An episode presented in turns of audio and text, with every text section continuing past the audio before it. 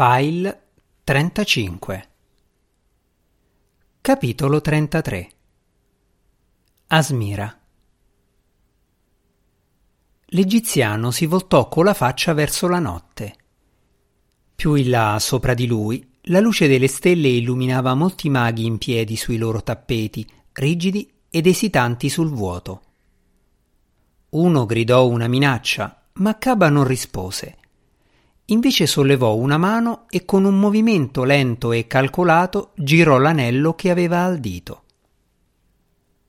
Come nella stanza di Salomone, Asmira si sentì tappare le orecchie come se fosse caduta sott'acqua. Al suo fianco Bartimeus inspirò aria attraverso i denti. Persino l'ombra che li teneva stretti fece un lento passo indietro. Nell'aria accanto al balcone apparve una presenza di dimensioni umane ma non umana, più buia del cielo. Tu non sei Salomone. La voce non era alta né rabbiosa, ma mite e calma, eppure sembrava leggermente risentita. Quando risuonò, Asmira fu rigettata indietro come se le avessero dato un pugno. Sentì del sangue colarle dal naso. Caba emise un guaito straziato che forse era riso. No, davvero, schiavo. Adesso hai un altro padrone, ed ecco il mio primo ordine. Proteggimi da ogni attacco magico. È fatto, disse la presenza. Allora dunque. Caba deglutì con fatica. Si tirò su dritto. È ora di mostrare al mondo che le cose sono cambiate, gridò. Che a Gerusalemme c'è un altro potere. Le indolenze di Salomone sono terminate. L'anello verrà usato. A queste parole molti dei maghi sospesi nel cielo reagirono. Aste di magia luccicante saettarono nell'aria dirette ad abbattere l'egiziano ma non appena i fulmini giunsero a convergere sul parapetto, si frantumarono in mille pezzi. Ognuno diventò una scia delicata di scintille colorate che si dispersero come semi di erbe nel vento. Schiavo dell'anello! strillò Caba.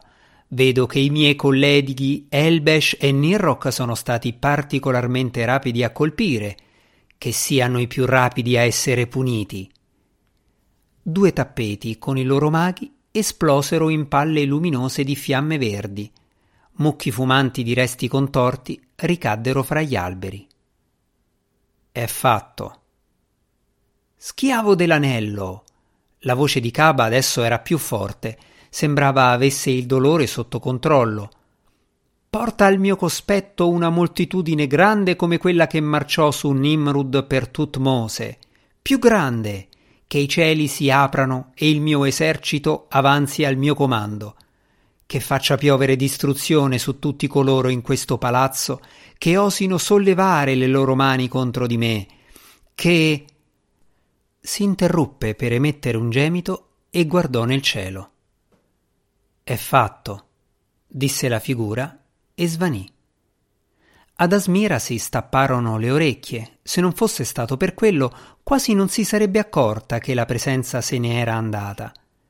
Lei, come Caba, come i maghi sui loro tappeti, come gli spiriti che li tenevano lì sospesi, infatti, stavano tutti fissando un punto a est dei giardini al di sopra delle mura del palazzo.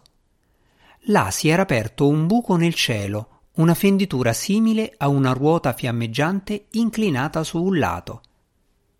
Le fiamme si estendevano come raggi verso il centro e ardevano con terribile ferocia, eppure sulla terra non giungeva alcun rumore di quell'inferno, né la loro luminosità spaventosa si rifletteva su alcuna delle cupole o degli alberi sottostanti. Il buco era lì, eppure non c'era. Era vicino, eppure lontanissimo una finestra su un altro mondo. Attraverso la finestra prese a riversarsi uno sciame di piccole macchie, nere e silenziose, che si muovevano molto veloci. Arrivavano come un'invasione di api o di mosche, come una spira di fumo che si andava ispessendo, poi assottigliando, poi di nuovo ispessendo, e non smetteva di ritorcersi avvitandosi in una spirale diretta verso terra. E sebbene la distanza che percorrevano non apparisse poi grandissima, ad Asmira parve che impiegassero un'infinità di tempo. Poi a un tratto, come se una barriera invisibile fosse stata all'improvviso infranta, sopra di lei proruppe un rumore come di un mare di sabbia che venisse riversato sulla terra – era il frullare delle ali dei demoni.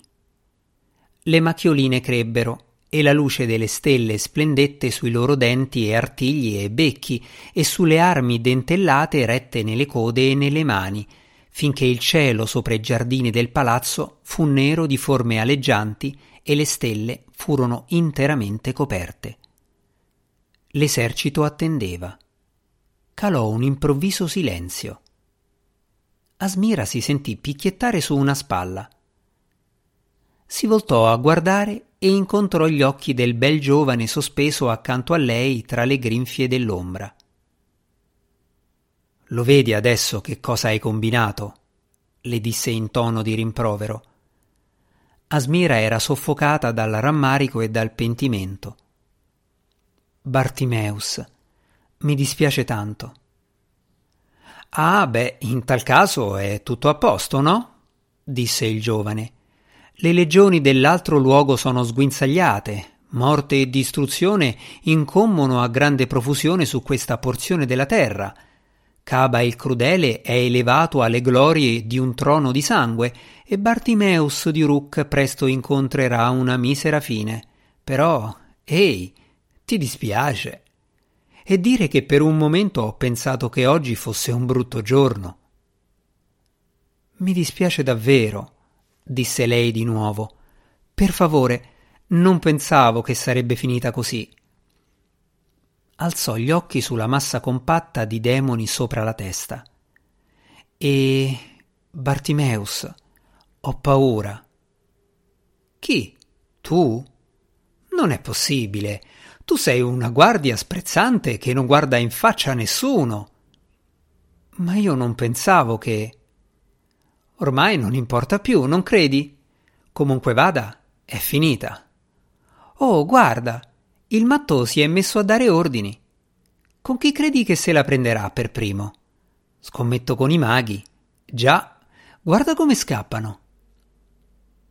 In piedi in cima al parapetto semidistrutto, Caba, con le braccia lunghe ed esili tese avanti, aveva pronunciato un comando stridulo. Subito si aprì un varco negli strati di demoni che coprivano il cielo. Una scia di forme si affrettò a discendere in una grande spirale lenta. In basso, nel buio cespuglioso dei giardini, gli schiavi del mago si lanciarono in azione. Tappeti zigzagarono in tutte le direzioni, puntando alle mura del palazzo nel tentativo di guadagnare lo spazio aperto al di là. Ma i demoni che calavano erano troppo veloci. La spirale si infranse, figure nere si staccarono a destra e a sinistra e si gettarono sui fuggitivi che convocavano con grida disperate i propri demoni mandandoli a combattere. Ecco che arrivano le guardie del palazzo, disse Bartimeus. Un po' in ritardo, direi, ma capisco che non fossero troppo ansiose di morire. Lampi luminosi di magia, malva, gialli, rosa e blu, esplosero ovunque sui giardini e sui tetti del palazzo, mentre i difensori del palazzo affrontavano uniti l'orda di Caba. Maghi strillavano, tappeti scomparivano in palle di luce, Demoni cadevano come sassi fiammeggianti, sfondavano cupole e tetti e rotolavano a grappoli di due o di tre nelle acque infuocate dei laghetti. Sul parapetto Caba lanciò un grido di esultanza. E questo è solo l'inizio! Le opere di Salomone sono finite! Distruggete il palazzo! Gerusalemme deve cadere! Presto Karnak risorgerà e tornerà a essere la capitale del mondo. In alto, sopra Asmira, la bocca dell'ombra era aperta in una parodia esultante del suo padrone. Sì, grande Caba, sì, gridò, che la città bruci. Ad Asmira sembrava che la presa intorno alla sua vita si fosse notevolmente allentata. L'ombra non era più concentrata sui due prigionieri affidati alle sue cure. Asmira fissò la schiena di Caba con improvvisa attenzione. A che distanza era? Tre, forse quattro metri, non di più. In lei calò un improvviso, calmo distacco. Fece un respiro lento e profondo. Il suo braccio si spostò furtivo verso l'alto. La mano tastò la cintola. Bartimeus, disse. Vorrei tanto avere del popcorn, commentò il gin. È uno spettacolo mica male se non pensi al fatto che il secondo atto siamo noi. Ehi, non la torre di Giada, l'ho costruita io quella, maledizione. Bartimeus, disse di nuovo Asmira. Non ti preoccupare, hai già detto tutto, ricordi? Ti dispiace, ti dispiace veramente. Non potrebbe dispiacerti di più, ormai lo abbiamo capito. Sta zitto, ringhiò lei. Possiamo ancora rimediare. Guarda, lo vedi quant'è vicino? Possiamo. Il giovane scrollò le spalle. Mm, io Caba non lo posso toccare. Ricordi? Niente attacchi magici. E poi ha l'anello. Oh, chi se ne importa di quello? Sollevò il braccio. Approfittando dell'allentamento della presa, Asmira estrasse il suo ultimo pugnale d'argento, schiacciandolo contro il polso per nasconderne il gelo rivelatore all'ombra. Il gin sgranò gli occhi guardò in alto verso l'ombra che stava ancora gioendo ed esultando alla distruzione più in basso. Guardò Asmira, poi la schiena di Caba. Da qui, sussurrò Bartimeus. Dici? Non c'è problema. Non so, dovrà essere un colpo sicuro. Lo sarà. Sta zitto. Stai disturbando la mia concentrazione. Asmira aggiustò piano la sua posizione, tenendo gli occhi fissi sul mago. Respirò lentamente, proprio come faceva sua madre. Puntò al cuore. Non pensarci, sta rilassata. Il gin lanciò un gemito. Oh, non la smette di muoversi, non posso guardare. Vuoi stare buono? Un tappeto, privo di conducente avvolto di fiamme porporine, tagliò diagonalmente l'aria proprio di fronte a Caba, che fece un salto laterale. Il tappeto colpì la torre da qualche parte più in basso. Un pennacchio di fumo si alzò di fronte a loro come una colonna. Asmira imprecò in silenzio, si raccolse, riaggiustò la mira sulla nuova posizione del mago, fletté indietro il braccio. Adesso era suo. Padrone, attento! Il Foliot Gezeri, che galleggiava nella sua nuvola accanto al parapetto, aveva lanciato un'occhiata da quella parte e subito lanciato un grido di allarme. Caba si voltò, con le braccia aperte e le dita allargate. Asmira fece un aggiustamento istantaneo. Lanciò il pugnale. L'argento lampeggiò e passò attraverso la mano in movimento di Caba. Piovve un fiotto di sangue. Qualcosa di simile a un rametto piegato cadde a terra. All'estremità sanguinante luccicava dell'oro. In tutto il cielo l'orda demoniaca si spense. Tornarono a brillare le stelle. Il dito mozzato rimbalzò sulla pietra. Caba aprì la bocca e urlò. Vai, Bartimeus! gridò Asmira. Prendilo, buttalo nel mare. Il giovane al suo fianco era sparito. Un uccellino marrone sfuggì alla presa dell'ombra. Caba strillò afferrandosi la mano. Dal moncherino sgorgava sangue. L'urlo dell'ombra fu identico a quello del padrone. La presa intorno alla vita di Asmira si sciolse e la ragazza fu buttata improvvisamente da una parte. L'uccellino volò basso, afferrò il dito con il becco e scomparve oltre l'orlo del parapetto. Asmira atterrò malamente sulla schiena. Si udì un fragore. Apparve un potente uccello di fuoco e fiamme che scattò verso l'alto con qualcosa d'oro che luccicava nel becco. Virando a ovest, scomparve in mezzo al fumo che saliva dal basso. Ammet! ululò Caba. Uccidilo! Uccidilo! Riportami l'anello! L'ombra scattò avanti, saltò dal parapetto. Lunghe ali nere le spuntarono dai fianchi. Si sollevavano e abbassavano con un rumore di tuono. Anche l'ombra scomparve nel fumo il frastuono dei suoi battiti d'ala andò affievolendosi. Sulla casa di Salomone cadde il silenzio. Asmira si alzò barcollante in piedi. Una foschia di magie consumate aleggiava come una nebbia scura al di là del parapetto. Il palazzo e i suoi giardini non si vedevano più, tranne nei punti qua e là in cui ardevano fuochi colorati. Da qualche parte le sembrò di udire voci flebili, ma erano lontane e giù in basso, ed era come se chiamassero da un altro mondo. Il colonnato era tutto quel che c'era, un mucchio di pietre rotte e legno annerito. E non era sola lì sopra. Il mago, in piedi a un paio di metri da lei, fissava nel vuoto cullandosi la mano mutilata – ad Asmira sembrò che le rughe sul suo volto fossero diventate più profonde e che nuovi solchi delicati gli percorressero la pelle. Barcollava leggermente lì davanti a lei. Era molto vicino al bordo. Sarebbe bastata una spinta. Asmira fece silenziosa un passo verso di lui. Uno spostamento d'aria, una puzza di uova marce Asmira si gettò appiattita a terra e gli artigli protesi del foliot Gezzeri si richiusero appena sopra la sua nuca.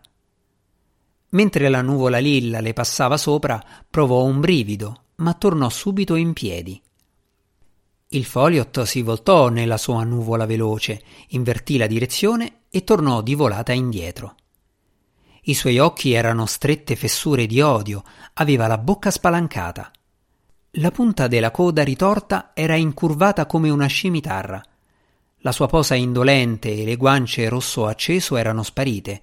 Era diventato un essere tutto artigli e denti. Asmira afferrò il ciondolo d'argento che aveva al collo e si mise in guardia. Con un grido, il Foliot le sparò contro il petto una lancia verde di luce. Asmira fece un salto di lato e pronunciò una protezione che deviò l'attacco giù nel vuoto. Poi pronunciò un'altra formula e sulla nuvola lilla piovvero dischi gialli che la punteggiarono di vesciche fumanti. La nuvola virò di lato e si schiantò contro il parapetto. Ma prima che potesse cadere, Gezzeri saltò giù e partì a velocità spaventosa sul pavimento di pietra. Balzò verso la faccia di Asmira, ma lei si tirò indietro e i denti del demone si richiusero nell'aria.